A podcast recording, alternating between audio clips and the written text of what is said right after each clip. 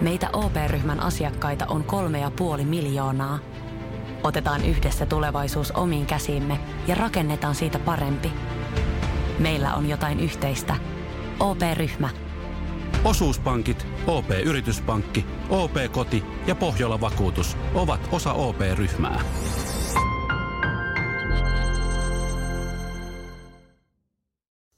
Tervetuloa kuuntelemaan ohjelmaa Urheiluseurojen sisäpiirissä. Täällä jälleen Mikki Alho ja Tero Auvinen.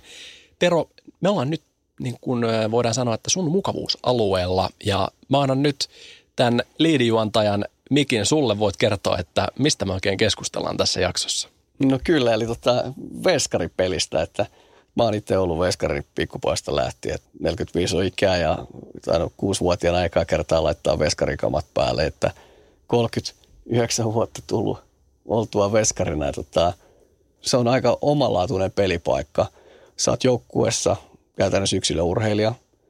Sun kaikki virheet näkyy katsomon mun oma poika pelaa maalivahtina ja mä oon monelle sanonut, että harkitse vielä kerran, että laitat sä sun oma lapsesi maalivahiksi. Että tota, kyllä se niinku karu paikka on, että, että koska maalivahti on käytännössä aina pelissä joko sankari tai petturi ja kun oma poikakin oli pieni, niin kun se tuli se huono peli siinä, niin eihän ne muiden vanhemmat ikinä sano sulle, että kylläpä sun poika pelasi huonosti, mutta tota, kaikista ilmeistä ja eleistä näkee, että ne että voi porjantaa, että onkin poika, että se olisi nyt ottanut muutaman kiinni, että olisi voitettu. Ja mutta mahtava vaikka pelata.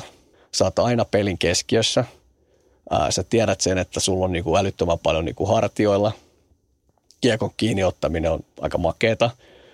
Se, kun se tulee kunnolla siihen räpylään, se täys lämäri, niin se on kuin ottaisi tosi ison kalan niin kuin tuolla – virvelillä se potkaisee niin kuin sille. Ja, ja tota, sullahan on myös mikä kokemusta maalivaiheesta, mutta vähän toiselta puolelta. No joo, sitä ehkä enemmän teki peliä tai oli aika ajoin puolustavemmassa roolissa, mutta hyökkääjänä kun aikanaan, en siis enää, mutta aikanaan, kun, kun pelasin vaihtelevalla menestyksellä, niin olihan ne totta kai vihollisia ja kyllä sieltä niin kuin väkisinkin ties aina vastustajalta, että onko siellä nyt hyvä vai huono veskari, onko hänellä taipumusta huonoihin päiviin, hyviin päiviin, mutta en mä tiedä, aika usein siitä tehtiin kuitenkin se sankari.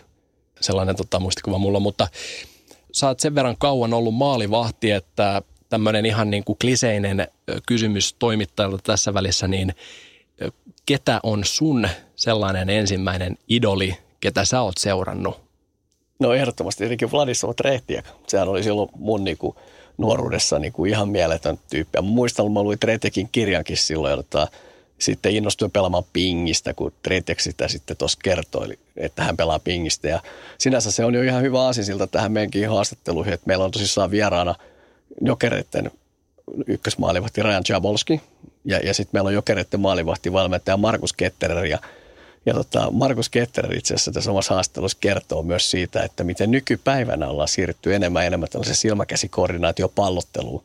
Ehkä tällaisen niin kuin perinteisen niin kuin pururatajuoksemisen sijaan ja tällaisen niin kuin jopa koordinaatioloikkien sijaan, koska ei maalivahdilla absoluuttisesti sinänsä tarvitse olla mikään niin kuin hirmu loikkahirmu, mutta olisi ihan kiva saada se peliväline kiinni, että siitä on huomattavasti paljon enemmän hyötyä, niin hän kertoo vähän tästä pallottelua. Ja tosissaan niin kuin mä sanoin, että kun mä olin pieni, niin Tretek oli sellainen idoli, että Tretek kertoi, että hän pelaa pingistä, niin mäkin aloin pelaa pingistä. Täytyy muistaa, että on siellä jokereiden maalisulla myös Janis Kalnins, joka Eli, eli käytännössä heillä ei ole niin selkeätä ykkösveskari. Eli tällä hetkellä näyttää hyvältä tuo maalivahtipaletti siellä, siellä mutta tota noin, niin, kyllä ne maalivahditkin ihan normaaleja ihmisiä ovat, vaikka useimmiten niin, niin, niin siellä voi löytyä omalaatuisia persoonia. Tero, säkin nykyisenä entisenä maalivahtina saat ihan normaali, normaali persoona kyllä, että tota, mutta tota, sen pidemmittä puheitta, niin äh, haluatko sä pikkasen avata tätä ensimmäistä haastattelua? Joo, eli, eli päästään ensimmäisenä ennen Ryan Chabolski, koska tota, Ryan Chabolski haastattelussa mä, mä halusin, että me päästetään teidät kuulijat nyt sitten sinne Ryan Chabolskin korvien väliin. Ja hän kertoo siitä, että millaista se maalivahti pelaaminen niin kuin on.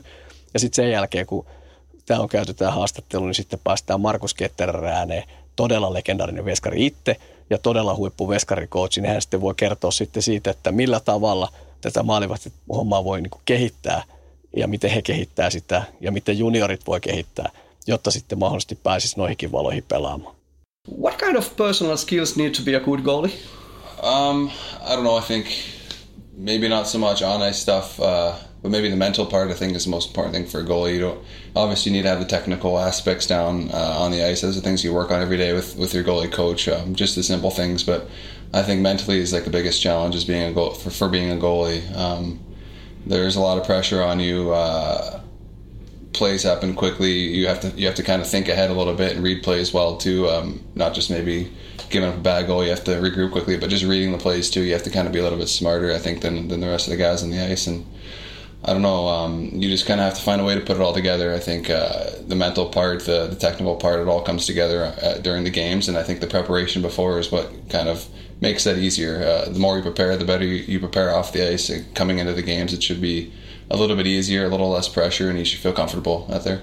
Uh, yeah, uh, if we focus to first to the technical skills, what kind of technical skills you mean? Um, I mean mainly your stance, um, your hand positioning, uh, the way you play, like in, in tight plays. I think uh, now as the game evolves, you see always playing. It's called the reverse, uh, reverse playing on the post, like tight plays like that. Because the game it, pucks come to the net quickly. Um, you have to be quick down there and, and, be nice and tight, and that's the way I think uh, you, you, see top goalies in the world. They're, they're perfect at that. They don't give up goals around the net as, as like squeaky ones that kind of get through your arms, things like that. So I think that uh, in that way, um, you just have to be always in the right position. Um, you have to be quick. You have to be be smart. Um, I don't know. I, I think is it, it's kind of tough to explain the, the exact science behind it, but you just have to kind of think the game well and, and always being being in practice and stuff. Make sure you're doing the right things every time. What is it like to block 150 kilometers hours flying pucks? Uh, I don't know. It's tough to kind of say exactly what that feels like, but for me, honestly, it's you. You, you can kind of read the players. Um, it's tough if, if they're in close. It's tough to kind of react to a puck when it when it's coming that fast. You kind of have to see it in their eyes where they're shooting it. You can kind of read it off their blade and just kind of be in the right spot before it gets there. I think that's the most important thing. Uh, a lot of times it's tough to kind of have the reflexes that are quick enough when they're when they're getting that close and they're shooting. You you can't really tell where it's going. You just have to be able to uh, to read it off their eyes or off their stick as, as quickly as you can. Does it hurt? No, I mean I think the padding these days is so uh, it's so advanced. You don't really feel there's there's certain areas maybe if you get it off the collarbone or things like that, but it's pretty rare to kind of to feel any shots now. Okay, I, I discussed with Markus Ketter that you are using different glove in a practice and in a, in a game. Is it true? Actually, I don't know. I know a lot of goalies do. I actually have always kept, for me, the feel of having the same glove for practicing the game is important. But a lot of guys use a glove that's a little bit uh, thicker in practice, so you don't pucks don't when they hit your hand, you don't feel it. But for me, I use the same all the time. I just kind of like having the feel. Um, I don't know. It's always been my thing, but they do make a lot of gloves that are specific for games. Game gloves come like more broken in, so you don't really have to practice with it. And practice gloves are a little bit thicker and, and stiffer, so you don't feel any shots off it. What kind of uh, rituals you have a game day before the game and during the game? I don't know. I just things. I always keep it the same. Uh, not really things that are like I'm not really superstitious, but I always try to keep my game day routine the same. I think it's the the routine is the thing that makes it simpler for you when you come into come into the game. You, you feel comfortable. Um, I don't know. I know a lot of goalies maybe do certain things. If, if they do something wrong or something goes wrong for them on game day, they're kind of mentally they, they throw themselves out of the game. But I'm not really like that. I just maybe it's just listening to the same music. Um, before right before the game, you're always kind of focused on on maybe visualizing plays that are going to happen during the game and seeing the puck well and things like that. That's that's important for me to just. Uh, make sure when the game starts, I'm, I'm mentally there, I'm, I'm, focused, and then I'm, I'm prepared for what's going to come. Uh, how about how about during the game? If if there comes an easy goal, how how you can like a clean up your head up? Yeah, I mean that's another thing uh, for me during the games. I'm I'm always talking to myself, kind of, especially if if plays there there's lulls in the game where you're not seeing a lot of shots and we're kind of controlling the pace, but you always have to stay focused. But if uh, if something bad happens, if I give up a bad goal, I always just kind of tell myself it's the next one that matters. And in this league, it's so important to uh, to kind of stay focused. And you know, the games are never out of out of control. I don't think out of reach for us. So the next save could be the one that kind of turns the tide for our team, and we can come back and score a, another a quick goal and get right back in the game. So that's important to to always tell yourself that the game's not over. You, you still need to be there for your teammates and, and make the next save and give them a chance to win. How nervous you are when the when the game starts?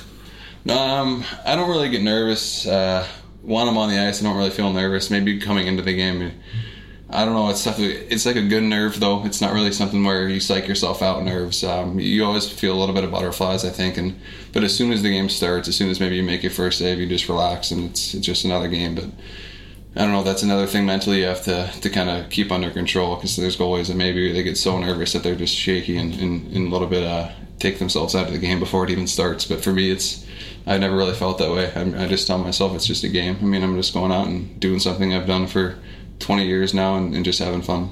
From the goal perspective, what are the biggest differences between SM Liga and KHL? Um, I think just maybe individual skill level. It's it's higher here. I mean, in the depth, I think in the KHL is better than the Liga. So um, you, you see the top line players in this league, top two line players in this league could probably play in the NHL. A lot of those guys, a lot of them have, and a lot of them will. So I think that um, in that regard, uh, and I think Russian players kind of they're a little bit more patient and they maybe a little bit too patient sometimes and want to make the, the fancy play where um, maybe in the league there's sh- shots come quicker and, and uh, guys just kind of get pucks to the net. But they're a little bit more patient in, in, Russia, I think, and I think overall the skill level is a little bit higher and, the depth. The depth I think is the big thing. Um, they have all teams, most teams have four lines that can kind of play and, and score goals. So that's uh, something that you have to kind of be prepared for. And game to game, uh, nothing's easy. I mean, every game's a tight game. Every every team is pretty good in this league. So there's no easy nights. I don't think in this league, and maybe in Liga, there's some teams that are a little bit superior. I think, and uh, they can kind of play an average game and still win. I think that's tough to do in this league. You always have to have to be at your best. Do these KHL goalies need different kind of skills than than league goalies? I mean, I think patience is a thing. Um, just because the player is a little more patient, you you gotta gotta stay on your feet. I think a second longer, maybe.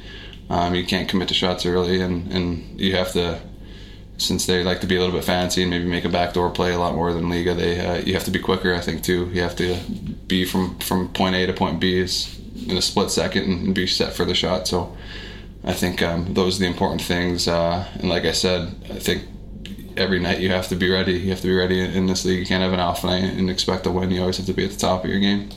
So, uh, who are the most dangerous goal scorers in KHL? Um, I mean, there's been a lot since I've been here. Obviously, Kovalchuk was here for a few years, and I thought when he was here, he was probably still maybe top 10, top 15 in the world goal scorer. That's that's how dangerous he was. Um, but still, there's guys. Uh, maybe like a Nikita Gusev is an extremely skilled player for SKA. SKA has a couple guys like that. CSKA has players. Kaprizov is, is, a great player. He's probably going to have a, a, really good NHL career ahead of him. There's just there's a lot of talented players in this league, um, and I think uh, power plays are something that are a little bit more important too. Uh, there's so much skill on those, on those units. You have to our PK has to be good every night, and those guys on the, on the power plays are, are really dangerous and, and can really score anytime. How about Jokerit when you are in the practice? Who is the top goal scorer in, in your own team? Um, we have a lot, but it's tough to say in practice. I mean, we have a lot of great shooters. Um, Mane, Sakari Mananen, he, he's a, I think he has a great shot. Uh, there's just there's a lot of players that Steve Moses has a great shot. Um, there's too many guys. It's just tough to say in practice. Is you see these guys every single day, and maybe they pick up on things, and you maybe you cheat a little bit to where they're going to shoot because you know where they like to shoot and things like that. It's a little bit tougher, but I think our team has some of the top goal scorers in the league this year. Especially, we we have a ton of skill, and I think the style that we play really gives our, our offensive guys a, a, chance to shine. We're pretty aggressive, and we want to play offense. That's how we want to beat teams. So it's fun. It's fun to be practicing. I think it uh, it definitely prepares me um, and Giannis for the games to to be ready for anything that comes and knowing how good we are offensively. Uh, the last last question: What are the biggest reasons that Jokerit goalies are playing on a high level every night?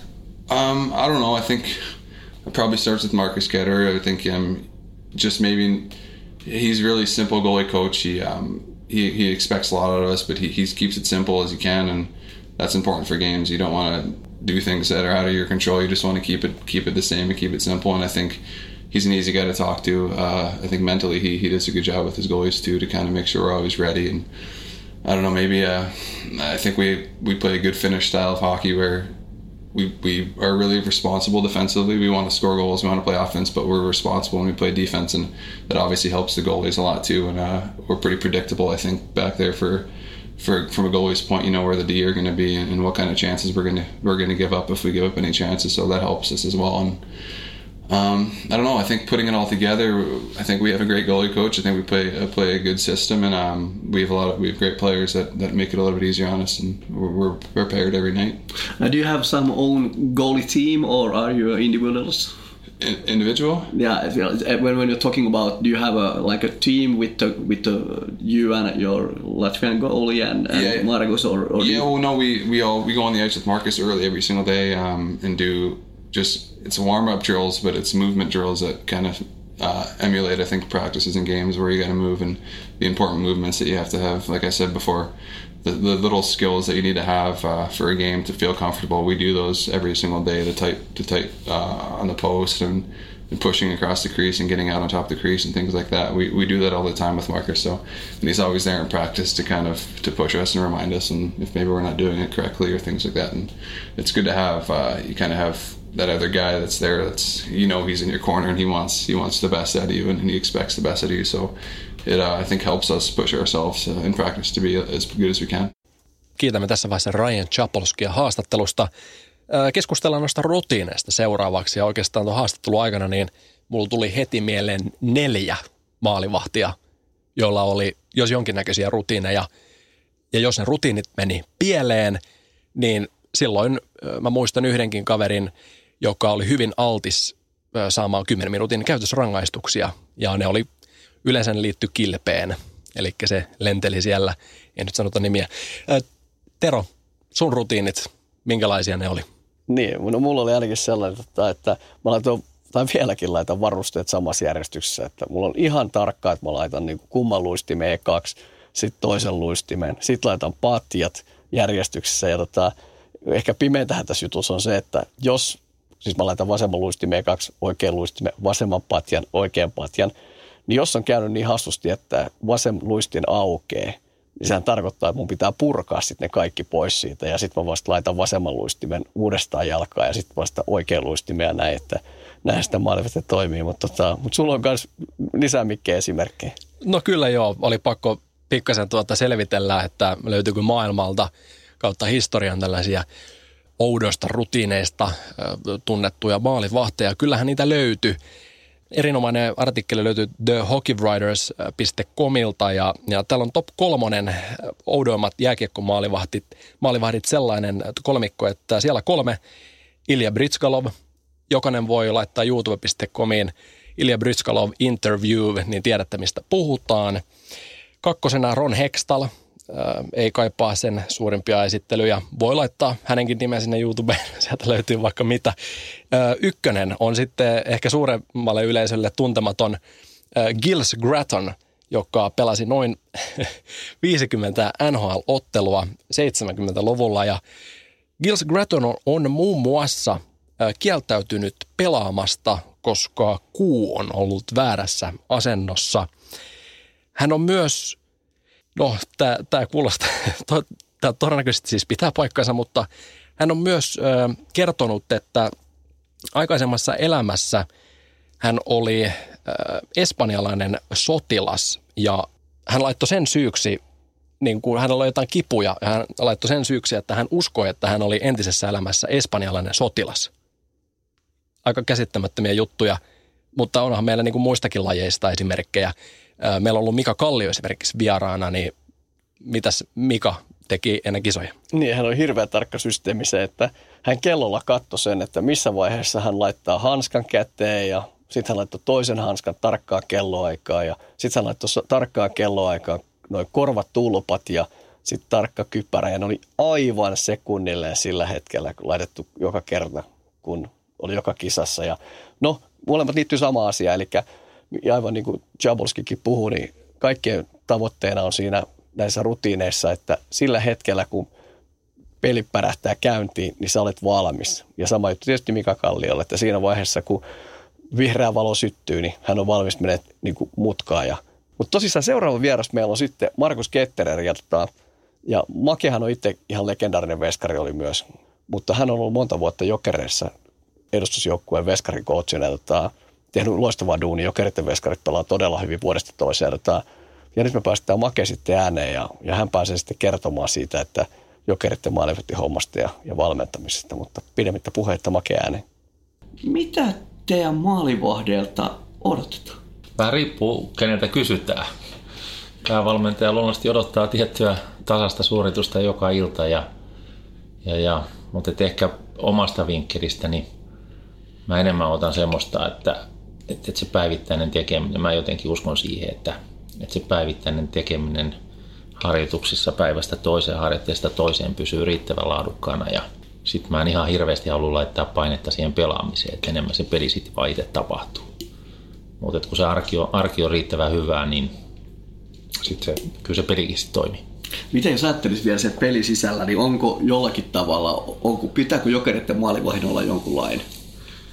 No kunhan meillä nyt vuosien aikana ollut hyvin eri, erilaisia, eri kokoisia maalivahteja, mutta tota, kyllä tietysti yksi iso juttu siihen maalivahtipelin onnistumiseen on tietysti se, että se yhteistyö sen joukkueen kenttäpelaajien kanssa niin kuin toimii ja ymmärretään roolit, että kuka, kuka missäkin tilanteessa tekee mitä. Että se antaa semmoisen aika hyvän selkänoja, oli se maalivahti kuka tahansa sitten. Mutta tota, meillä on ollut vähän kaiken maalaisia tässä, kaiken kokoisia, kaiken ikäisiä.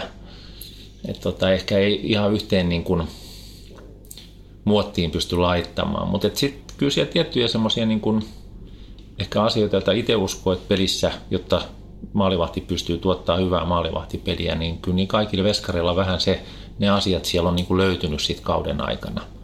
Mutta enemmän nämä tehdään juttelemalla ja tärkeintä on, että se maalivahti itse tietää ja uskoo, että hei, tämä on se juttu, millä tavalla mä haluan pelaa ja mä luotan siihen. Niin, eli lähdetkö rakentaa sitä peliä maalivahdin kautta vai, vai niin kuin joukkueen kautta? No kyllä se kyllä se enemmän se maalivahtipelin kautta on lähtenyt. Tässä on ollut tietysti onni, että meillä on ollut suomalaisia huippuvalmentajia tässä ja, ja tietyt lainalaisuudet toki niin kuin tuossa pelissä säilyy.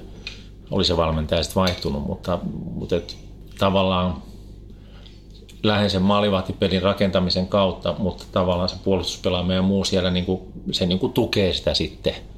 Ja enemmän se on niitä yksittäisiä kohtia, joissa sitten mietitään, että – että minkä valinnan se pakkikin sit siinä tekee. Mä jotenkin tykkään, tuossa noita KHL-pelejä ja muitakin katsonut, niin kyllä suomalainen ja niin meidän tapa pelata, niin se on aika selkeä se, että, että jos jotain tapahtuu, niin lähteekö joku paikkaamaan heittäytymällä sitä vai pelaako se mieluummin se takakulmalta sen kaverin pois ja maalivahti hoitaa sitten sen kaverin, joka sieltä tulee. Mutta kyllä se enemmän, kyllä mä tietysti enemmän työskentelen sen maalivahdin kautta. Millainen sitä on hyvä maalivahti pelaaminen KHL? No, ehkä se tietyt periaatteet on siellä ensinnäkin, että maalivahdilla pitää olla tietty ymmärryskyky lukea sitä peliä, että mitä siellä tapahtuu, hahmottaa sen, että minkälaisia tilanteita sieltä tulee. Edelleen uskon siihen, että maalivahdin pitää olla hyvä liikkumaan. Mä mielellään tykkään, että se maalivahti vähän haastaa sen sijaan, että se peruttaa ja odottelee siellä maalissa.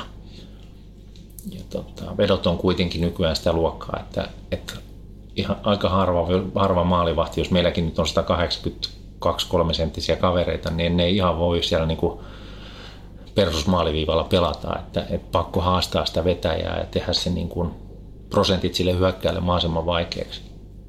Se liikkuminen siinä toisena ja kyllä sitten luonnollisesti kyllä tässä vuosien myötä joskus jopa oli enemmän painotus sille liikkumiselle, että liikut oikein, että, että se torjuminen sitten jää vähän niin kuin toissijaiseksi, mutta kyllä tässä on nyt nähnyt, että kyllä, kyllä siinä torjumisen osallakin on, maalivaiheessa eroa, että – ei, ei sitä voi väheksyä.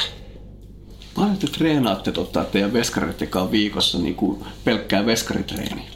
Nykypäivänä iso osa niin kuin harjoittelua, varsinkin meillä on, niin oheisharjoittelut on tietty yksi palikka tullut tosi vahvasti mukaan. Tietysti jos mennään aika monta vuotta taaksepäin, niin ei silloin niin oheisharjoittelu oikeastaan talvella juurikaan. Se oli se puolitoista tuntia jäällä ja jos siellä joku vähän lämmitteli jalkoja ja muuta, niin sitä niin se oli siinä. Mutta, mutta että jos meillä ajankäytöllisesti, niin mä veikkaan, että 30-40 pinnaa menee jo oheisharjoitteluun, lämmittelyihin. Siellä meillä on tietysti vähän niin kuin Hero tekee hienoa niin siinä osalla niin kuin tekee voimaharjoittelua ja mä teen taas sitten ehkä tämmöistä käsisilmä tasapainokoordinaatioharjoittelua erikseen maalivaheille. Sitten kun me mennään taas jäälle, niin kyllä me jäälle mennessä, niin kyllä mä on sen tavan ottanut, että me eka 15 minuuttia tehdään kimpassa siinä sen kahden maalivahin kanssa töitä, valmistetaan siihen, että kun kierrot lähtee. Ja, ja sitten ei voi sanoa yhtä, yhtä tapaa, riippuu paljon kun pelataan, kuka pelaa, niin kyllä me treenin jälkeenkin jäädään sitten hetkeksi ne vielä tekee asioita. Mutta ehkä tosi iso osa on myös se, että mä, mä koen, että meillä on ollut kyllä niin kun harjoitteet, joukkueharjoitteet ollut sen verran laadukkaita ja siinä on myös niin kuin huomioitu maalivahin tietyt tarpeet. Et kun ne on kohdallaan, niin sit sitä ylimääräistä ei välttämättä tarvitse ihan kauheasti tehdä. Mä olin Torennyksen vieraana viime syksynä Pietarissa, mm.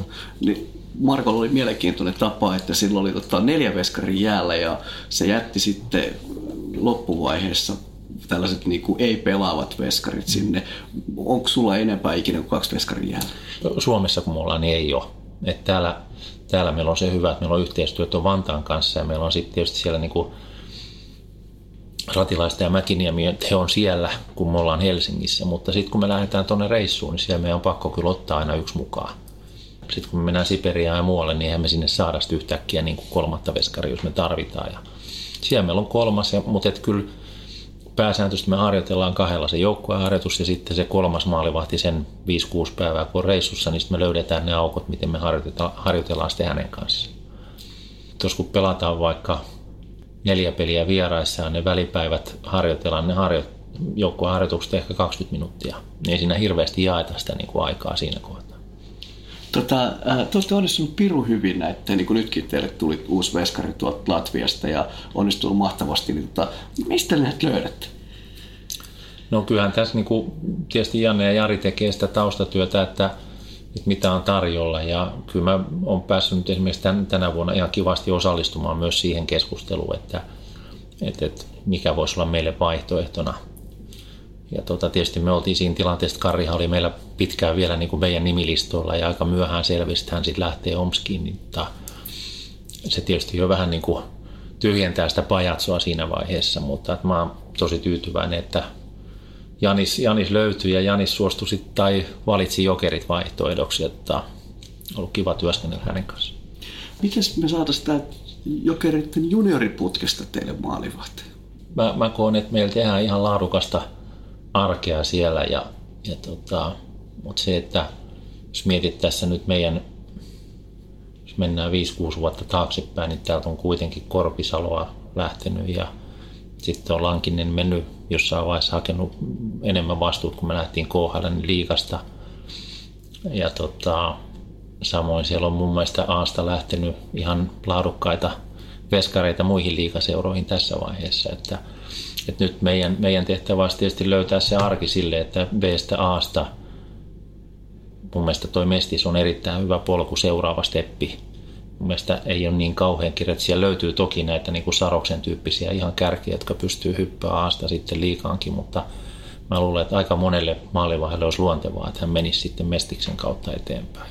Ehkä siinä on se, että itsekin on aikoinaan sen tehnyt ja näki, että se oli niin kuin hyvä asia ja pystytään sitä kautta tarjoamaan se paikka, mutta tietysti tämä KHL on niin kuin vaatimukset ja tietää vielä, että pelipaikka on tosi tärkeä, niin siinä on niin kuin kyllä, kyllä se aika nopeasti sitten, kun aletaan sitä kahta pelaavaa maalivahtia hakea, niin kyllä siinä mielellään semmoista tiettyä niin kuin historiaa kokemusta niin saisi pohjalla olla. No sitten viimeinen kysymys, että kun sä katsot täältä todella arvostetut paikalta jääkiekko valmentamisessa, niin Miten sä antaisit vinkkejä tuonne junioripuolelle, että miten tulla hyväksi jääkiekkomaalivahiksi? Mä sanoin, että meillä on seurassa hyvä tilanne, että meillä on tämä tavallaan NS Maalivahti vastaava Vitali, joka katsoo tavallaan sen junioriputken läpi ja me tehdään sitten Vitalin kanssa sen verran yhteistyötä, että me vähän mietitään, että mitä siellä voisi ottaa huomioon. Että me jotenkin ehkä meidän nyt semmoinen iso teema on ollut se, että kuitenkin noiden nuorten osalta niin vähän kilpaillaan siitä niin kuin laatuajasta, että, että he valitsisivat jääkiekoja ja, ja, tota, ja vielä jokerit ja sen maalivahin pelipaikan, niin kyllä me pyritään siihen, että me haluttaisiin se harjoittelu, varsinkin ne niin kuin oheiset ja muut asiat tehdä niin, kuin niin mukavaksi, miellyttäväksi, että, että haastaa, tehtäisiin vähän niistä pelureita, että pelien ja muiden kautta, kun tietää, että nuoret tykkää pelata, niin haluttaisiin vähän hakea semmoista, että käännettäisiin sitä sen sijaan, että se olisi niin, niin kuin monotonista ja tietyn et mä uskon, että niiden pelien kautta nuoret kehittyy enemmän. Ja tota, jotenkin se, että kun se pelillä aloitetaan, niin se silmä kirkastuu ja on kiva tulla treeneihin ja tapahtuu asioita, joutuu reagoimaan ja saataisiin sitten heti se startista ja peli, niin kuin päivän tapahtumasta on niin mielekäs heti alkuun, että ne haluaa sitten jatkossakin tulla. Et jotenkin sen niin kuin arjen tekeminen semmoiseksi, että hei, tosi kiva tulla hallille, näin kavereita, päästään pelaamaan, kehittymään – opitaan erilaisia uusia asioita. Että siinä, siinä ehkä se isoin haaste. Kiitos sekä Ryan Chapolskille että Markus Kettererille haastatteluista. Alustetaan seuraavaksi tota meidän tulevaa jaksoa. Eli nyt kun ollaan puhuttu siitä, että tai myös siitä, että on, on vaikea sieltä A-junioreista ponnistaa kohti liigaympyröitä, saatikka sitten KHL-ympyröihin. Saa olla aikamoinen tekijä, että saa sieltä sen ykkösveskarin paikan ja sitä kautta sitten pääsee vielä niin kuin kirkkaimpiin valoihin. Mutta tota, organisaatiot tekee työtä sen eteen, varsinkin nyt, jos mietitään KHL, että miten sen juniorin saisi niin kuin luonnollisen jatkumon siihen ja kehitetään niin kuin eri skenaarioita. Ja meillä on ensi jakso on, on siis kuukausittainen mestisjakso. Ja tuota, Tero, pystytkö pikkasen avaamaan, että mihin me oikein sukelletaan ensi viikolla? Eli, eli ensi viikolla meidän teema on yhteistyöseurat. Ja tota, Mestiksellä on erittäin iso rooli tässä suomalaisessa ja pelaajapolussa. Eli tota, pelaaja saattaa päästäkin vielä sieltä niin kuin A-junioreista sinne liigajoukkueeseen pelaa, mutta aika harvoin mihinkään iso rooli. Tyypillisesti kolmas neloskentä pelaisi, mutta kyllä se pystyy siellä niin kuin minuutteja ottaa kauden aika. Mutta veskari on kyllä vähän sellaisessa tilanteessa, että ei hirveästi tule mieleen sellaisia veskareita, joka olisi pompannut suoraan sieltä A-nuorista sinne niin kuin edustusjoukkueen niin kuin ykkösveskariksi, ainakaan niin kuin viimeisina vuosina.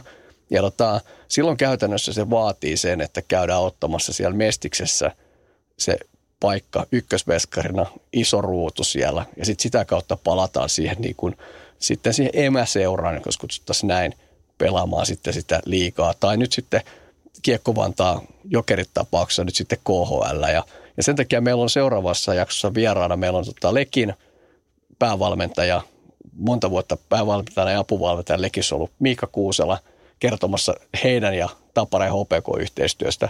Ja sitten meillä on lisäksi tota, Kiekkovantaa toiminnanjohtaja Kai Sointu kertomassa sitten Jokeretti ja Kiekkovantaa yhteistyöstä, mutta tosissaan niistä sitten ensi viikolla. Toivotamme tässä vaiheessa oikein urheilullista viikkoa ja mukavaa päivän jatkoa.